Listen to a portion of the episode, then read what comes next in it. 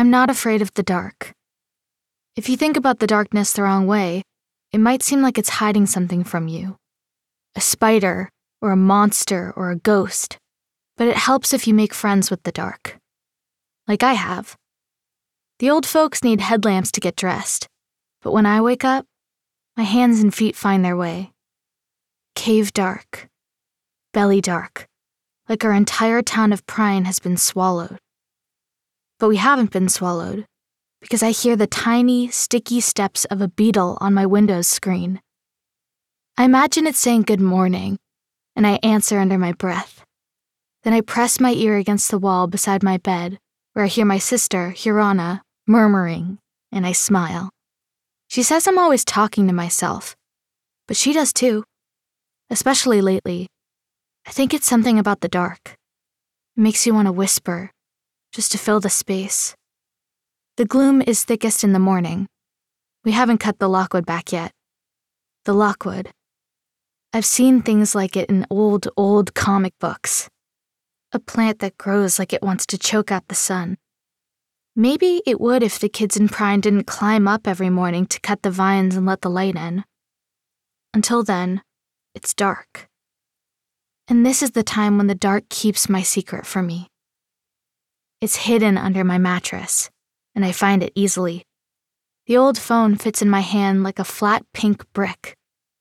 I duck under my covers, fully dressed, and a moment later have it pressed against my ear, listening to Aunt Josie's voice. I never met Aunt Josie, but these are the voice messages she left my mom before she died. I found the phone one day when I was looking for socks, and Hurona's drawer was empty. And my mom's dresser, it was tucked into the back behind flannel pajamas. Nothing saved on it but the voice messages. Mom didn't notice I had it until the day I asked her, What conservancy did Aunt Josie work for? And Mom's eyes jerked up. She knew I could only have learned about it from one place and told me to put the phone back. And I did, for a while.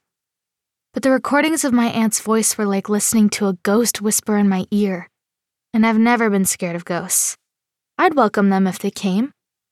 Aunt Josie, my dad, Grandadad. I've even asked them to come before. They take up enough invisible space in our house. They might as well come inside, but they never do. What's gone stays gone, my mom always says. She's not interested in memories unless there's something she thinks she can learn from them. Like when she figured out our great uncle, who is dead, used to go to fascist rallies. That kind of thing is like a mutant octopus, she says. Just cut off its tentacles and it will grow 10 more until you actually deal with the problem of a mutant octopus. But it's not like that with Aunt Josie. Just that the fires took her, and that keeping our eyes on the future is how we prevent more loss. Mom doesn't think there's anything to learn from just missing people. And I don't know if there is either.